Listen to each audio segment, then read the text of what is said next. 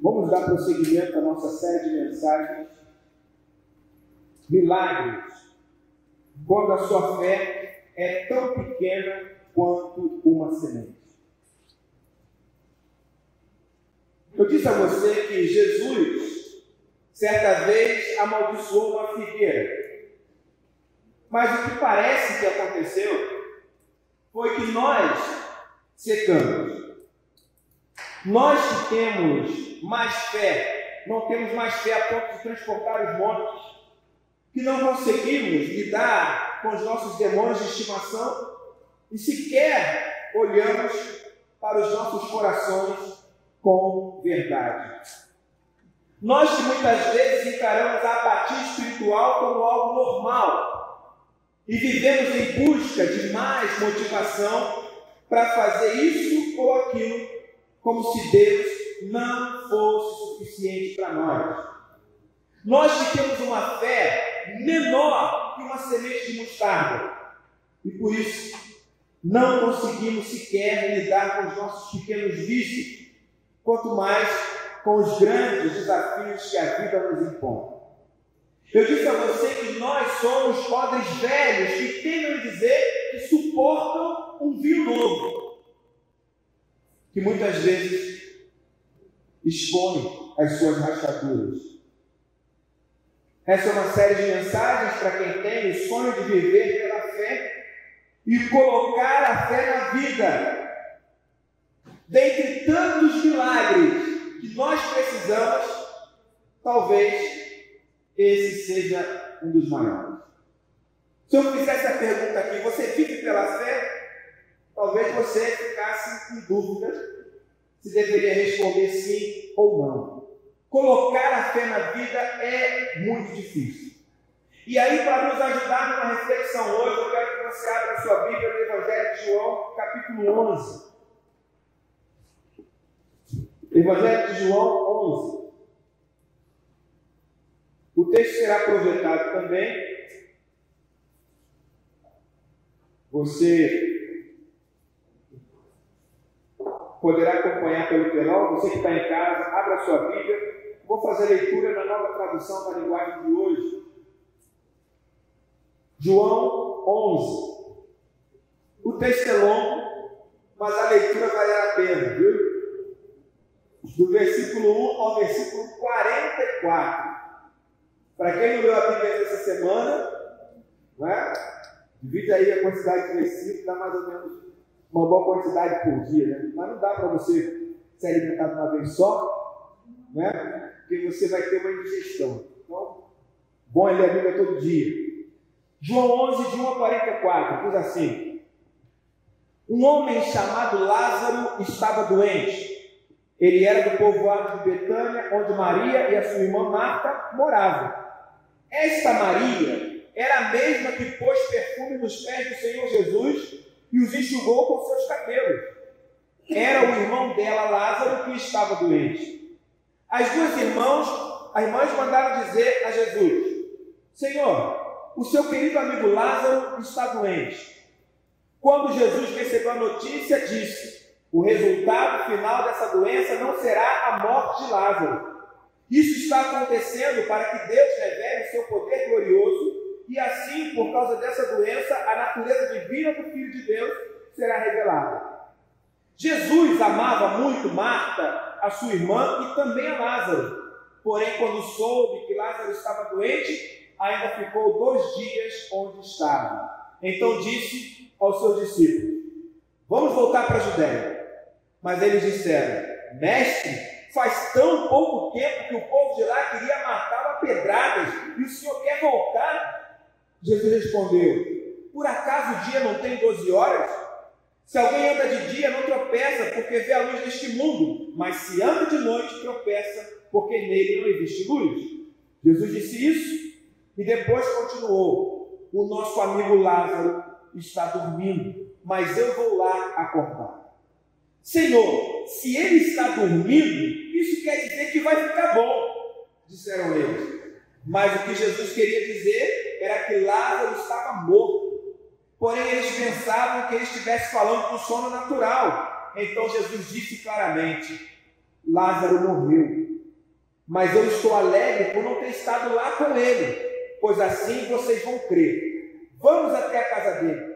Então Tomé, chamado gêmeo, disse aos outros discípulos: Vamos nós também a fim de morrer com o mestre.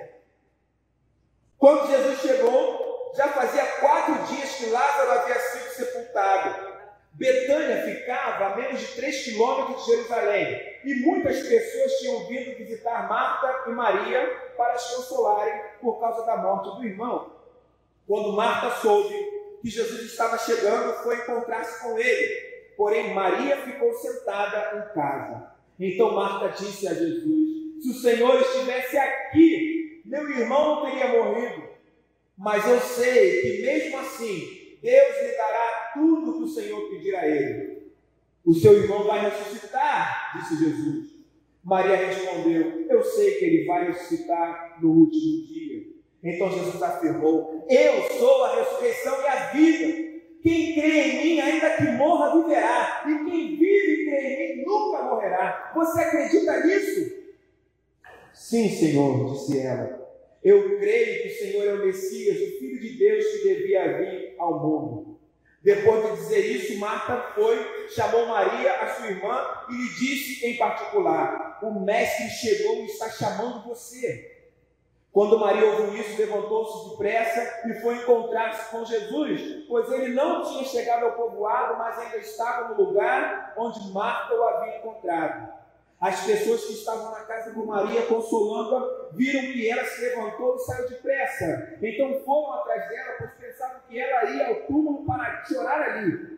Maria chegou ao lugar onde Jesus estava e logo que o viu, caiu aos seus pés e disse: Se o Senhor tivesse estado aqui, o meu irmão não teria morrido. Jesus viu Maria chorando e viu as pessoas que estavam com ela chorando também, então ficou muito comovido e aflito e perguntou: Onde foi que vocês o sepultaram? Venha ver, Senhor, responderam. Jesus chorou. Então as pessoas disseram: Vejam como ele amava Lázaro. Mas algumas delas disseram: Ele curou o cego. Será que não poderia ter feito alguma coisa para que Lázaro não morresse? Jesus ficou outra vez muito comovido ele foi até o túmulo, que era uma gruta com uma pedra colocada na entrada, e ordenou: tirem a pedra. Marta, a irmã do morto, disse: Senhor, ele está cheirando mal, pois já faz quatro dias que foi sepultado. Jesus respondeu: Eu não lhe disse que se você crer, você verá a revelação do poder glorioso de Deus. Então tiraram a pedra. Jesus olhou para o céu e disse: Pai, eu te agradeço porque me ouviste. Eu sei que sempre me ouves, mas eu estou dizendo isso por causa de toda essa gente que está aqui, para que eles creiam que tu me enviaste. Depois de dizer isso, gritou: Lázaro, venha para fora! E o morto saiu. Os seus pés e as suas mãos estavam enfaixados com tiras de pano, e o seu rosto estava enrolado com um pano. Então Jesus disse: Desenrolem as faixas e deixe que ele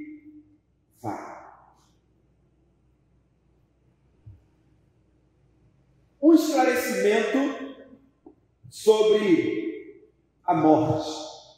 Vamos falar de morte um pouquinho? A Bíblia diz que Deus forjou o homem. Qual foi o material que ele usou? O quê? Barro. Deus forjou o homem do pó da terra e sobrou em suas narinas o fôlego de vida, que a Bíblia diz lá em Gênesis 2, nós encontramos essa afirmação, diz assim, Gênesis 2,4. Quando o Senhor Deus fez o céu e a terra, não haviam brotado nem capim, nem palmas, pois o Senhor ainda não tinha mandado chuvas, e não havia ninguém para cultivar a terra. Mas da terra saía uma corrente de água que regava o chão. Então, do pó da terra, o Senhor formou o ser humano. Pó misturado com água e Deus começou a fazer o molde.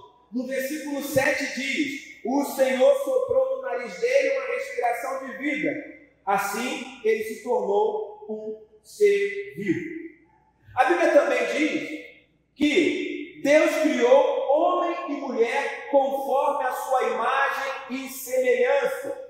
Gênesis 1, 26 diz assim: Aí ele disse: Agora vamos fazer os seres humanos que serão como nós, que se parecerão conosco. Assim Deus criou os seres humanos, Ele os criou parecidos com Deus, Ele os criou homem e mulher. Então você foi criado parecido com Deus, você foi criada parecida com Deus. E aí há uma longa discussão teológica sobre ah, o que ser imagem e semelhança de Deus, o que ser parecido com Deus significa. E eu não quero entrar nessa discussão. A princípio, a única coisa que eu quero trazer para você, que eu queria que você entendesse, é que Deus criou você como ser moral, racional, como ser psicossocial e também espiritual.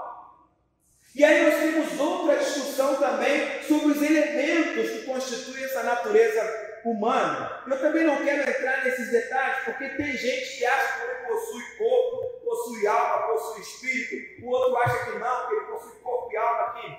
Corpo e espírito juntando, ele passa a ser alma vivente. Eu não quero entrar também nesse detalhe que só estão discutindo até hoje, mas eu quero dar uma posição pessoal minha, porque quando eu penso na morte, no, no processo da morte física, eu sou levado a esse texto de Gênesis e a pensar que o homem possui corpo e espírito, ou espírito e alma, e ele se torna um ser vivente. Por quê? Na realidade, quando acontece a morte, há a separação do corpo do espírito. O corpo vai para o pó, do pó vieste, ao pó retornará. E o espírito, a alma, volta para Deus que o deu. Então lembre, Deus não só criou é, os seres humanos, homem e mulher, mas também os abençoou, diz o texto. O texto diz que Deus os abençoou. Lá em Gênesis é, 1, 28 diz assim: Tenham muitos e muitos filhos, espalhem-se por toda a terra e a dominem, tenham poder sobre os peixes do mar, sobre as aves que voam no ar e sobre os animais que se arrastam pelo chão. Para vocês se alimentarem, eu lhes dou todas as plantas que produzem sementes e todas as árvores que dão frutos. Então, essas foram as bênçãos que Deus proferiu após a criação do homem e da mulher. E aí você pode pensar assim: ah, mas então o pessoal que, que é adventista e não come carne, não tem que comer, né? Porque aqui diz no texto que, no versículo 29, que Deus, Ele deu para alimento do homem e da mulher todas as plantas, as sementes e as árvores que dão fruto. Mas se você avançar mais um pouco, depois que Noé sai da arca, após o dilúvio, Deus também diz que o homem pode comer carne, comer dos animais. Então isso acontece posteriormente. Então, resumindo, Deus criou o ser humano para viver, administrar e desfrutar da vida. A existência do ser humano, a sua existência, ela estaria diretamente relacionada ao Criador, mas também às demais criaturas que você precisaria cuidar, né, administrar a criação. Então, viver seria desfrutar da criação, ter a capacidade de gerar, porque foi uma bênção que Deus deu, de preservar, produzir, de ensinar, de se relacionar com Deus e também com os demais seres humanos. E o que seria morrer então? Morrer seria perder tudo isso. Morto não desfruta de nenhuma dessas bênçãos que Deus proferiu. Por quê? Porque se foi. Pelo menos esse, esse entendimento inicial no, no, texto bíblico. Depois a gente vai agregando mais é, é, conhecimento em relação a isso, né? É, pensando na vida pós-morte, mas a princípio a vida era essa que o pessoal entendia que deveria ser vivido. Então, morrer significava perder essa capacidade de desenvolver sua relação com Deus, desenvolver sua relação com as outras pessoas, de desfrutar da criação, de desfrutar da vitalidade que Deus te deu. Seria mesmo que ser impedido de desfrutar dessas bênçãos. E aí eu queria que você pensasse nisso. O que você perderia se morresse hoje? Né? A gente aí bateu a cabeça? O que você perderia se morresse hoje? Já pensou nisso? O que você deixaria de desfrutar se fosse embora hoje? Pois é. Eu sei que é, é, é meio insano e egoísta, né? Mas eu olho para a minha vida hoje, eu, eu peço a Deus só um pouquinho mais de tempo, né? Mas não é tempo pensando em coisas que eu preciso fazer, mas tempo para ver determinadas coisas, entende? Eu acho que depois que você tem netos, você quer ver algumas coisas se processarem na vida deles, né? A gente quer viver a história para frente. Não é isso? O tempo é tão precioso para nós, sabe?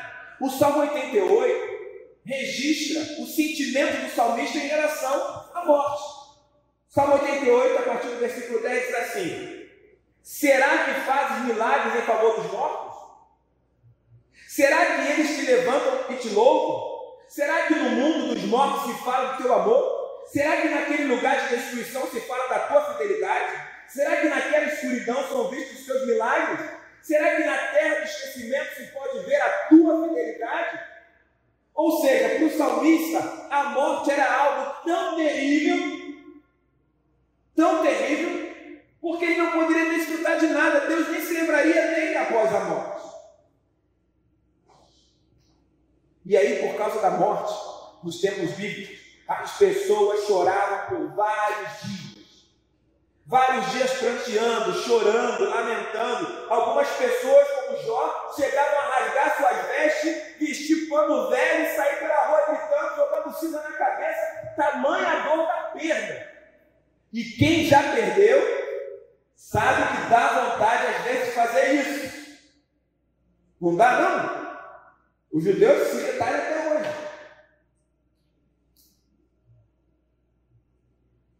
Era terrível. E com o passar do tempo, as pessoas começaram a pensar que a morte seria uma punição pelos erros que a pessoa cometia, pelos pecados que ela despejava frequentemente diante de Deus. Então começou a se pensar o seguinte: a morte é tão terrível, é tão, tão difícil, é tão dolorosa, não faz parte da bênção que Deus é, quis dar para nós, com a vida, com a criação, e quem passa por ela, quem não desfruta da vida, é porque está sendo amaldiçoado, é porque errou. E esse foi o pensamento durante um período desse povo de Israel. Então, quem morresse, principalmente de enfermidade, estava morrendo por causa dos seus pecados,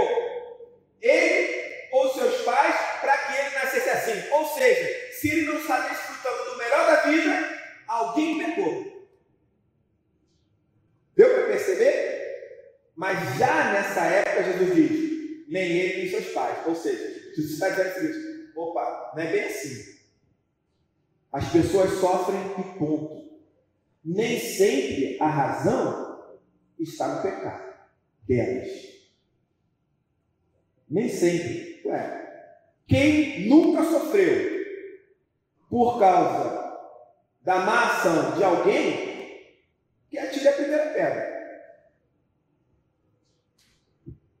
Se a gente vive num mundo de desigualdade, o mundo é desigualdade porque tem gente corrupta. Tem gente olhuda. Que quer tudo para si. Tem gente egoísta. Que só pensa em si. Tem gente que quer pisar nos outros. Então, se tem gente que pisa, tem gente que é pisoteada. Se tem gente que tem muito, tem gente que tem pouco.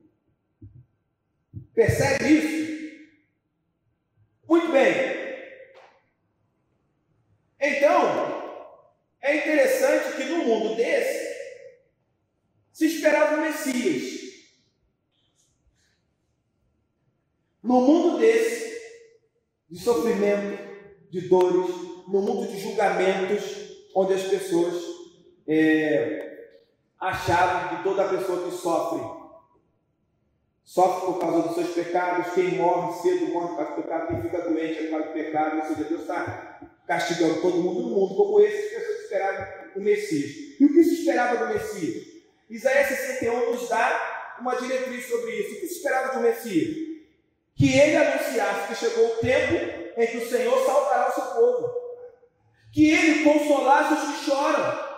Que desse aos que choram em Sião uma coroa de alegria em vez de tristeza. Um perfume de felicidade em vez de lágrimas. E roupas de festa em vez de luto. Percebe? No mundo como aquele que Jesus viveu, as pessoas esperavam um Messias assim. Um Messias que anunciasse: chegou o momento da salvação. Que pegasse a sua tristeza e transformasse em alegria. Que convertesse o seu choro. Que trouxesse felicidade, roupa de festa, em vez de branco, em vez de luto. Deu para perceber? Só que parece que esse não foi o caso de Lázaro. Não é verdade? Alguém sabe o que significa o nome Lázaro? Quem sabe? Quem tem ideia? Lázaro. É o quê? Sai. Sai, Lázaro, sai? Não. Ninguém tem ideia do que significa o nome Lázaro? O nome Lázaro é quase uma ironia nesse texto. O nome Lázaro significa Deus ajudou, Deus socorreu. Por que, eu digo que é quase uma ironia? Porque a princípio não é isso que está acontecendo no texto, entende? Não é isso. Então a história da morte de Lázaro tem a ver com o fato de Jesus não ter feito o que se esperava de um Messias. Não é assim que começa o texto? No momento em que a família mais precisava, Jesus estava lá? Não. E aí o texto até dá indícios, né? Jesus curou e ajudou muita gente. Jesus curou e ajudou pessoas que sequer sabemos o nome. Não é isso? Muitas pessoas andavam atrás de Jesus apenas por curiosidade,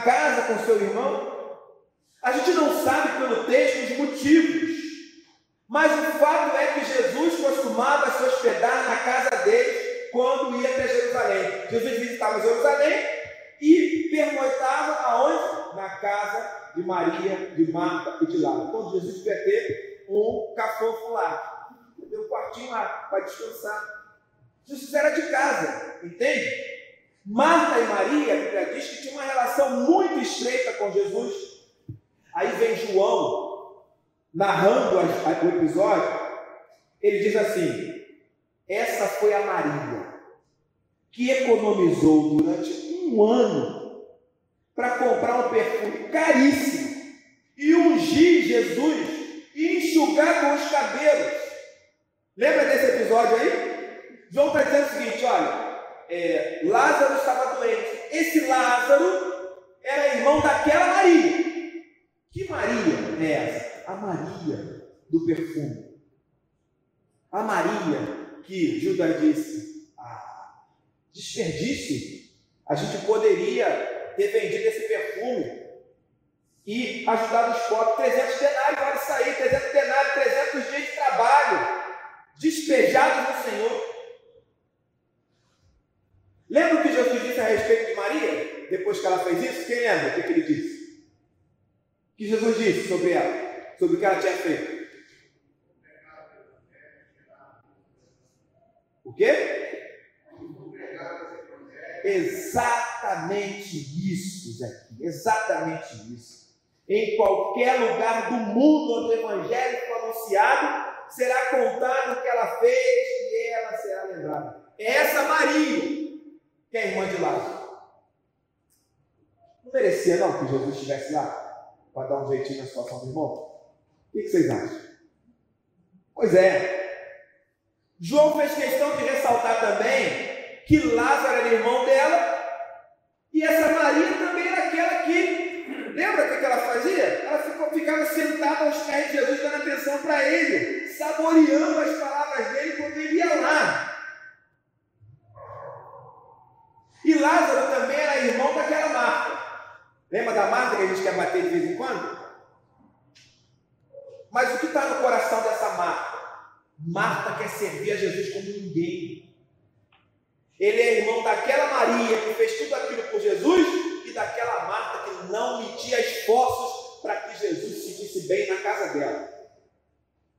Percebe isso daí? Melhor comida, casa limpa, melhor cama, lençol novo, toalha nova, tudo bonitinho. Para Jesus. É dessa marca que a gente está falando. Né? E além disso, João diz que Lázaro era um amigo querido e que Jesus amava muito, assim também como amava Marta e Maria. Percebeu isso? Então vamos lá. É aquela Maria, é aquela Marta, e é esse Lázaro que Jesus amava muito. Essa família que estava precisando de Jesus. Entende? Muito bem. E aí, o que significa então morrer? Se Lázaro morreu, ele era o único homem da família, a história da família seria interrompida. Porque a história da família ela só tinha procedimento a partir do masculino, nunca a partir da mulher. Então Marta e Maria perderiam a sua representatividade social, não poderiam negociar, não poderiam se manter, porque não tem um homem para ir à frente. Eu não estou defendendo isso não, tá gente? Estou só falando como era na época. Ok? Então, para poder ter representatividade social, eu teria que casar de novo. Ou melhor, casar, né? E ter filhos. Mas lembre, quem é que arranjava o casamento? Era a mulher? Quem era? E se não tem pai, é quem? Se o irmão morreu, acabou. Percebe como é grave a morte de Lázaro para essa família? Entende? Essa família, numa sociedade que acredita que uma situação dessa é resultado do pecado, como é que as pessoas olhariam para essa casa? Se aconteceu uma desgraça dessa, alguma coisa eles fizeram. Então, é uma casa amaldiçoada por Deus. Essas pessoas que estão nessa casa não podem mais desfrutar daquelas bênçãos originais que foram mencionadas lá em Gênesis. Não tem filhos. Quem vai mudar essa situação? Quem vai arranjar um casamento? Não pode usufruir dos bens. E esse agravante que Jesus, de vez em quando, se hospedava na casa deles. Mas o fato é que, no momento em que Lázaro adoece, Jesus tinha acabado de sair de lá e foi para as regiões do Jordão. Entende? Jesus, se você olhar o capítulo anterior, Jesus estava em Jerusalém. Ele foi perseguido, ameaçado de morte, então ele sai de Jerusalém e ele vai para onde ele tinha sido batizado.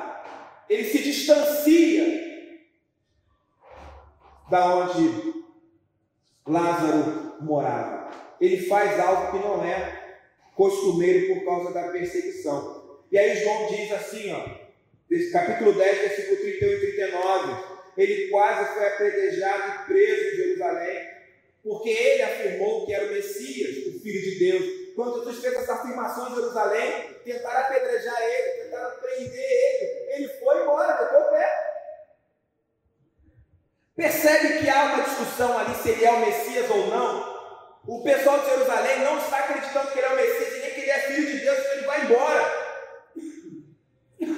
E aí o texto diz em João que Maria disse: se o Senhor estivesse aqui, Marta disse: se o Senhor estivesse aqui, Jerusalém ficava a 3 quilômetros de caminhada até Betânia. Se ele estivesse em Jerusalém, ele teria dado um pulinho na casa é, é, de Marta, Maria e Lázaro, teria dado tempo de fazer alguma coisa. Mas ele estava lá no leste do Jordão, sabe? Eu fico me perguntando por que Jesus foi para lá, sabe? Eu fiquei pensando nisso. Por que ir para o leste do Jordão? João diz que ele foi para um lugar onde foi batizado. Ele estava em Jerusalém, o lugar onde estaria a casa do seu pai, o lugar onde as pessoas deveriam reconhecer que ele era filho de Deus. Mas lá ele foi questionado, ameaçado, quase apedrejado. Então ele vai para o lugar onde foi batizado. O que você acha que Jesus está fazendo? O que aconteceu no batismo de Jesus? E aí? O que aconteceu no batismo?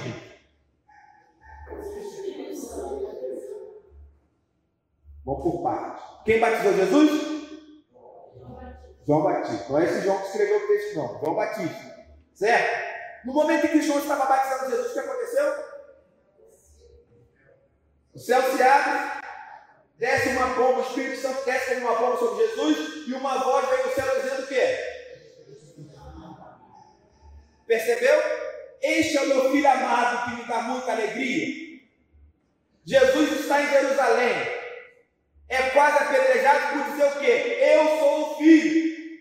O povo disse, não é. Jesus vai para o início do seu ministério, para o lugar onde ouviu uma voz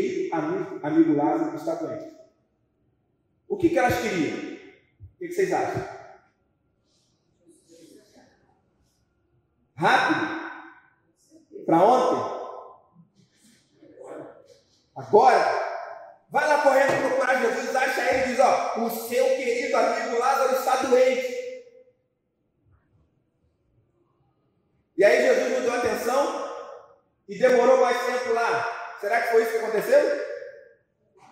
Se isso aconteceu, eu tenho um problema. Ou alguns. Quem está mandando recado é aquela Maria. Quem está mandando recado é aquela Marta. Quem está doente é aquele amigo querido. A casa que está para ser desestruturada é a casa que Jesus costumava se hospedar, era o porto seguro de Jesus, o lugar de refúgio dele. Como poderia Jesus ouvir uma notícia dessa com tamanha urgência e não ir até lá?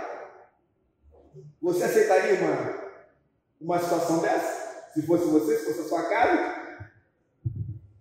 Quer dizer, você vai lá, hospeda alguém que você ama e, e ajuda, e alimenta, e sustenta, uh, sei lá, e caminha com a pessoa e compartilha. Aí no momento que você mais precisa, você vai lá e manda procurar a pessoa e a pessoa.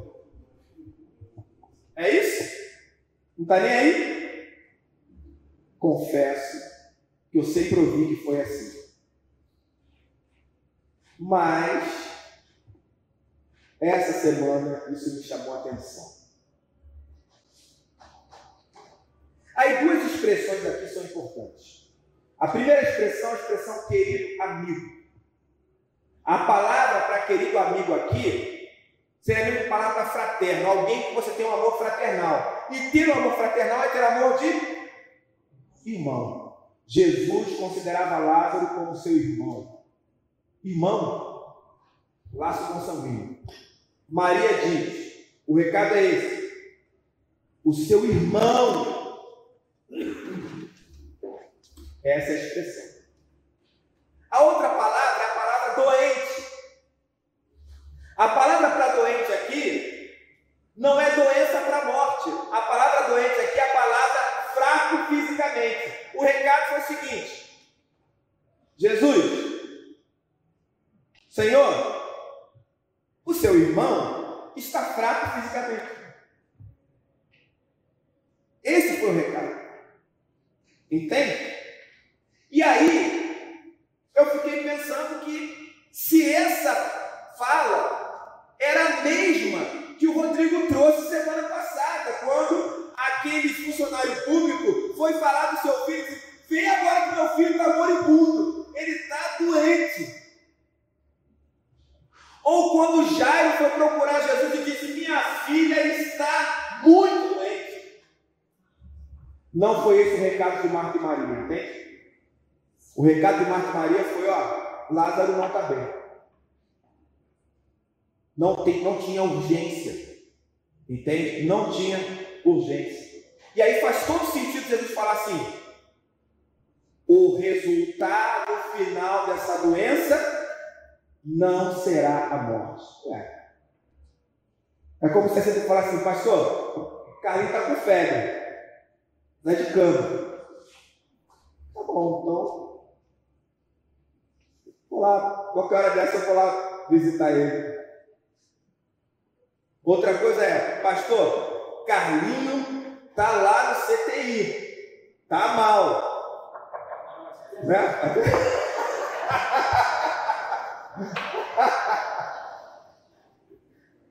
Ó. O bom de gente gente que tem esses ricos, né? Que a gente carrega assim. Vou bater também, para não ficar sozinho. Então, se dá uma notícia dessa, vou dar um jeito de lá, de marcar, mas não foi esse o caso, entende? Parece no texto que Marta e Maria não esperavam que Lázaro morresse. O recado não é para Jesus vir correndo, não é isso. E aí Lázaro morreu. A doença, que a princípio era boa, foi uma doença para a morte. E aí elas não esperavam passar por essa adversidade, pela dor da ausência, e principalmente pelo sentimento de culpa, porque se Lázaro morreu, o recado que eu mandei foi errado. Eu tinha que ter mandado o quê? Vai lá e traz Jesus aqui de qualquer jeito. Poderia ter mandado um recado assim. Mas elas não fizeram. Disseram apenas que Lázaro estava fraco. Agora veja o diálogo entre Jesus e os discípulos. Porque se foi assim como eu estou falando, o diálogo também passa a fazer sentido. Né? Porque os discípulos falam assim: por que arriscar a vida mais uma vez na Judéia se Lázaro está apenas fisicamente fraco? No versículo 12 diz: Senhor, se ele está dormindo, isso quer dizer que vai ficar bom. Então, os discípulos que estão ali, que viram a notícia, Senhor, faça por favor, né? O senhor quase foi morto agora lá e vai voltar porque o cara está tá doente assim, ele vai ficar bom. Aí a palavra de Tomé foi mais enfática e irônica ainda. Eu percebo, eu vejo Tomé sendo irônico. Jesus diz assim, tem que ir agora, Pedro. Aí Tomé diz, ah, então vamos também para morrer com ele. Vamos embora. Se aqui é para morrer, vamos morrer todo mundo, Jesus.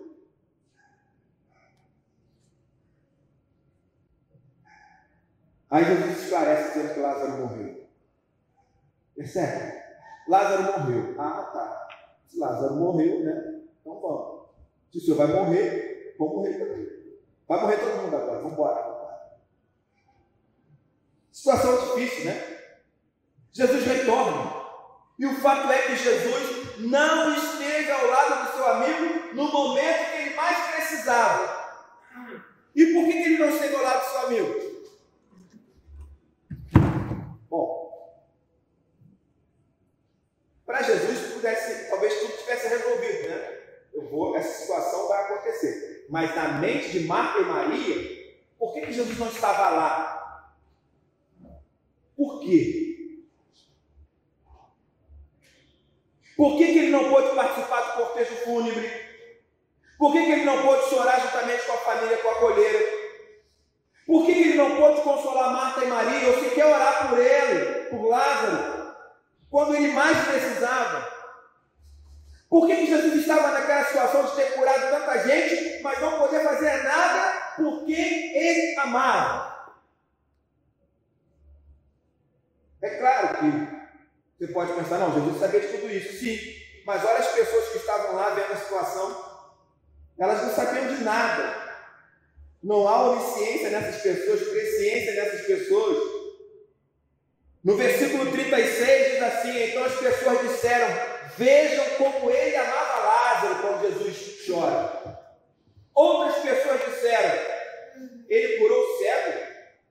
Será que não podia ter feito alguma coisa para que Lázaro não morresse? Essa é a situação que as pessoas estão trazendo ali. As pessoas que consolavam Marta e Maria eram as mesmas pessoas que dividiram opiniões lá em Jerusalém sobre Jesus, se ele era Messias ou não. E a morte de Lázaro mostrava que Jesus não era. Para essas pessoas.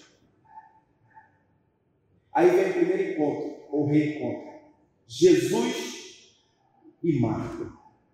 Jesus chega quatro dias depois do sepultamento. E aí muitas pessoas que foram confortar Marta e Maria estavam lá, mas Jesus não. O mais chegado não estava lá. Quando Marta soube que Jesus estava chegando, ela sai correndo ao encontro dele. Isso me fez lembrar de uma outra correria. Lembra quando disseram para Pedro, o mestre ressuscitou? O que Pedro fez? saiu correndo desesperadamente para o sepulcro. Pedro cheio de culpa. Será que Marta também estava cheia de culpa?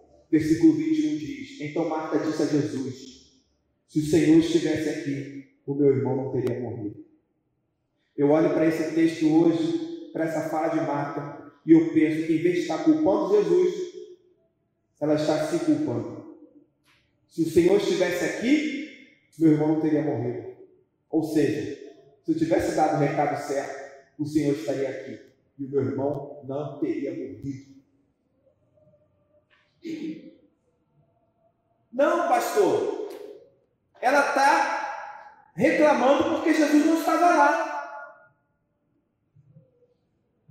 Ela está culpando sim a ausência. Ela está dizendo que Jesus demorou.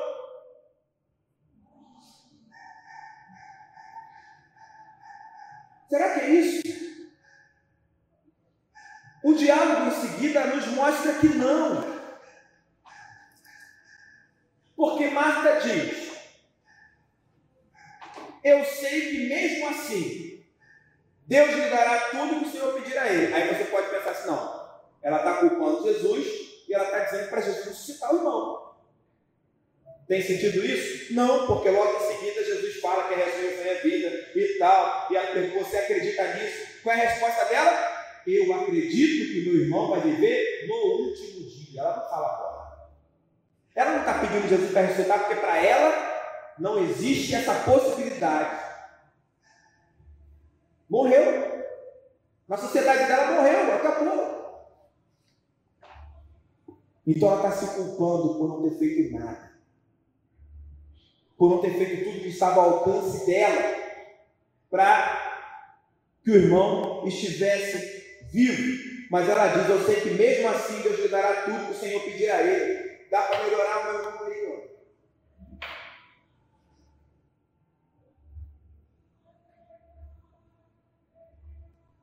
Jesus diz: Eu sou a ressurreição e a vida, quem crê em mim, ainda que morra, viverá, e quem vive e crê em mim nunca morrerá. Você acredita nisso?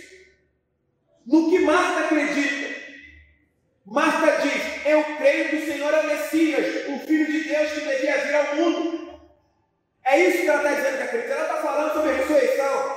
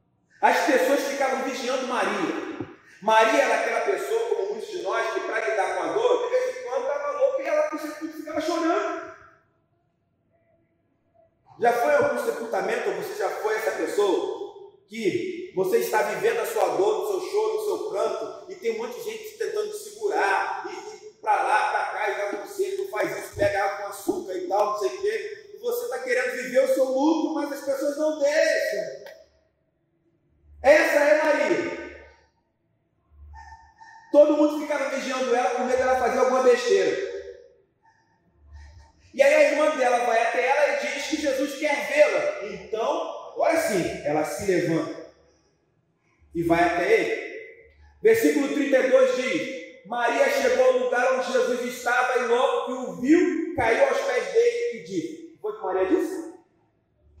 Senhor, se o Senhor tivesse estado aqui, ela repetiu a mesma coisa que Marta disse a Jesus. Se o Senhor estivesse aqui, meu irmão não teria morrido. Quem foi que mandou o recado para Jesus? As duas mandaram recado para Jesus. Então eu vejo aqui a mesma culpa, o mesmo discurso que a sua irmã. A família estava destruída emocionalmente. O que fazer então numa situação dessa? O que fazer quando a nossa vida ela, ela está completamente desestruturada? O que isso tem a ver com fé? Quando a sua vida ela é desestruturada, desestabilizada dessa forma, você precisa compreender o propósito. Você precisa olhar para a sua vida e perceber que ele é mais que aquele momento. Você precisa pensar na sua existência. E a existência é muito mais do que o Cronos, do que esse tempo que você está vivendo agora. Jesus sabia disso, então ele diz: Isso está acontecendo para que Deus revele o seu poder glorioso. Disse aos discípulos antes de ir para lá. E assim, por causa dessa doença, a natureza divina do Filho de Deus será revelada. Ou seja, Jesus não está falando do momento, o momento era a morte de Lázaro mas ele está falando da existência, do propósito. Ele está falando do caminho, do percurso como um todo e não só de um ponto da estrada. A gente tem a mania de focar apenas num ponto da estrada, como se aquele ponto fosse o caminho completo.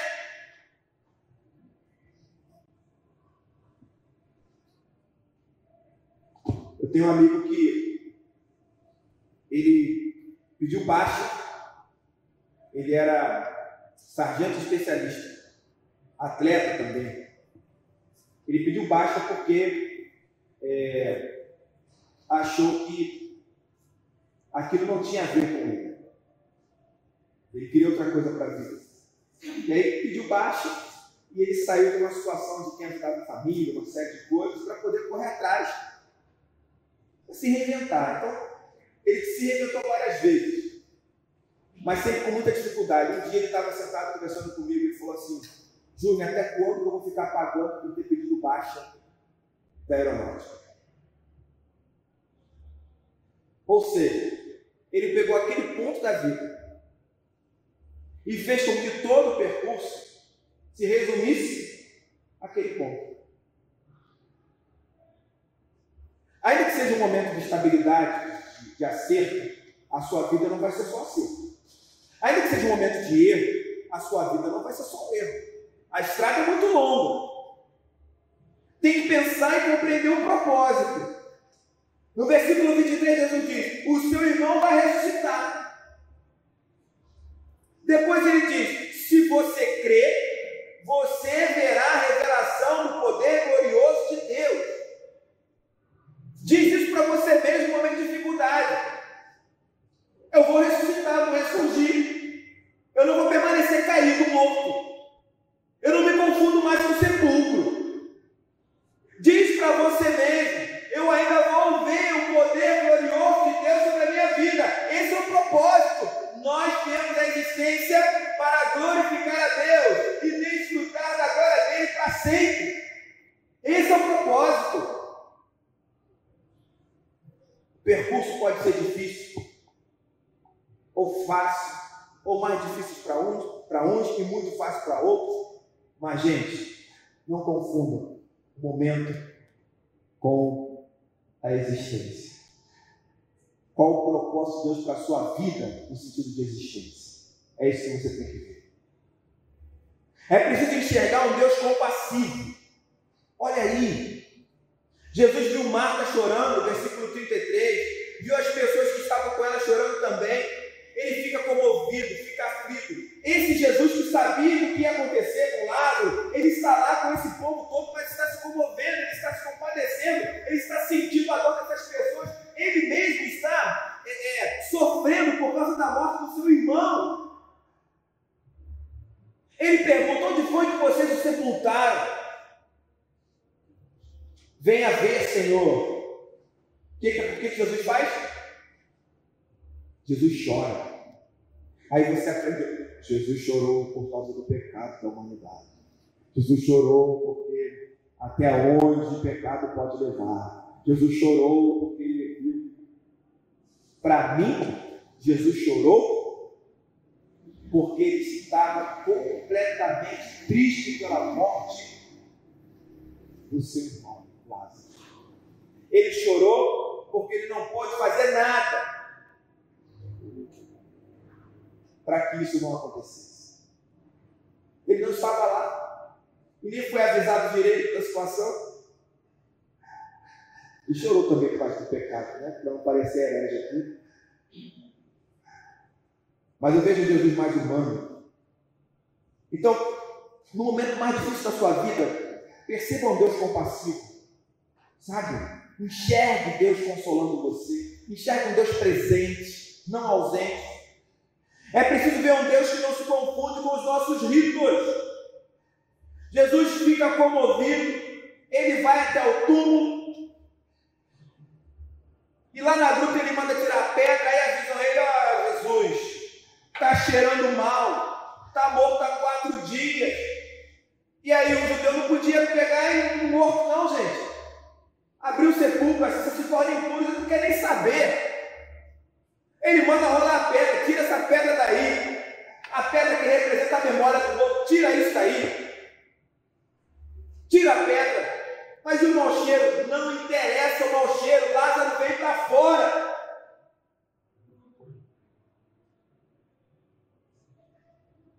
E Lázaro saiu. Porque Jesus não estava preocupado com a intensidade desse mau cheiro ou com a possibilidade de se aproximar das impurezas.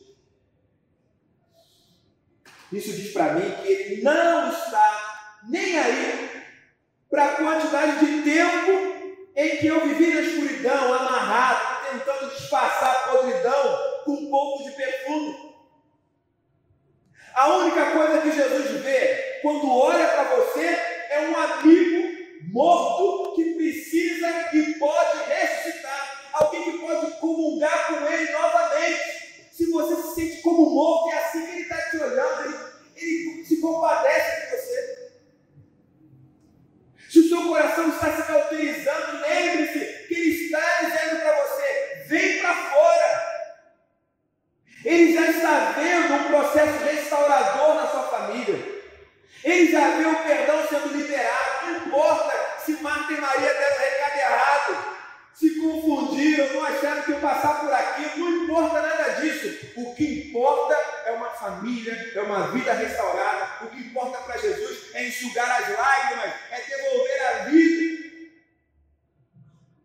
O que importa é fazer com que cada um de nós voltemos ao nosso estado original. E só a graça de Deus em Cristo pode fazer isso.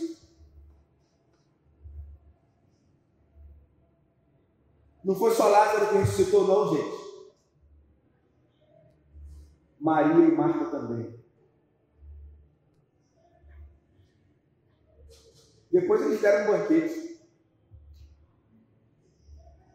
E no banquete tinha gente tentando tramar a morte de Lázaro. Lázaro não estava nem aí. Jesus também não nem Marta e Maria. Só que dessa vez Jesus estava lá, entende? E se você está com Jesus, é a mesma coisa que poder sentar à mesa e comer um banquete na presença dos seus adversários. Entendeu? É isso. O milagre de Jesus tem a ver com um novo pacto, uma nova forma de se relacionar com Deus, consigo mesmo, com o próximo. Jesus não desprezou os velhos rituais, mas esses rituais que você aprendeu sem ação do Mestre não passam de água suja, que tem a pretensão de purificar corpo. A sua relação com Deus deve se fundamentar na fé, e ela deve ser resultado da ação de um Deus gracioso, próximo, compassivo, que mesmo sabendo que às vezes você prefere as correntes de uma velha âncora institucional, ele está pronto para expressar o seu amor e evidenciar a glória dele sobre você. Eu confesso, irmãos, nunca mais eu vou olhar para essa história da mesma forma. Nunca mais. É mais intenso para mim ver duas mulheres desesperadas pelas suas falhas do que mulheres cheias de si, cobrando de Jesus alguma coisa. E se Jesus foi capaz de fazer algo tão, tão grandioso por pessoas que naquele momento não mereciam, porque Ele não fará por nós? Entende? Essa deve ser a sua fé. Mas, isso, se ela for pelo menos do tamanho de uma semente. Feche seus olhos.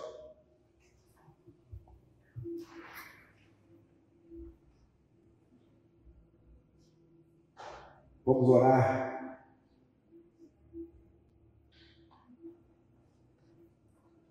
Quantas vezes você também não agiu como Marta e Maria?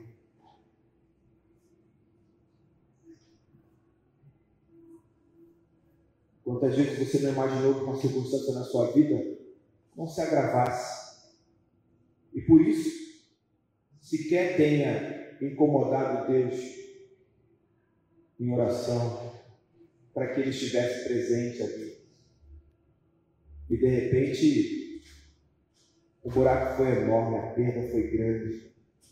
E você se viu desesperado porque não sabia como agir. Jesus está próximo.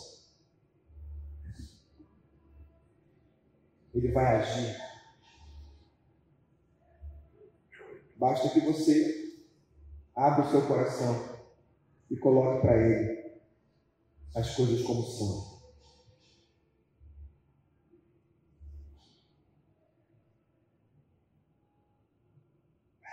Senhor, nós carecemos muito da tua misericórdia e do teu amor. Nós estamos engateando nessa história de se relacionar contigo. As nossas orações, às vezes, são orações vazias, mecânicos. Nós menosprezamos as adversidades. Nós não nos fortalecemos em Ti e na Sua palavra. E queremos que a nossa vida nos mantenha em pé. Sequer cogitamos a possibilidade de queda. Que o Senhor nos ajude a não olhar mais para nós mesmos como meninos, mas como gente que quer crescer, quer encarar a vida, quer realmente viver todas as bênçãos que o Senhor tem para nós. Remova as nossas culpas, todas elas. Muitas vezes erramos com os nossos familiares, com os nossos amigos, e carregamos culpa durante muito tempo. Senhor, nos livra disso. Nós queremos prosseguir. É isso, Deus. Nós precisamos de Ti para isso. Em nome de Jesus. Amém.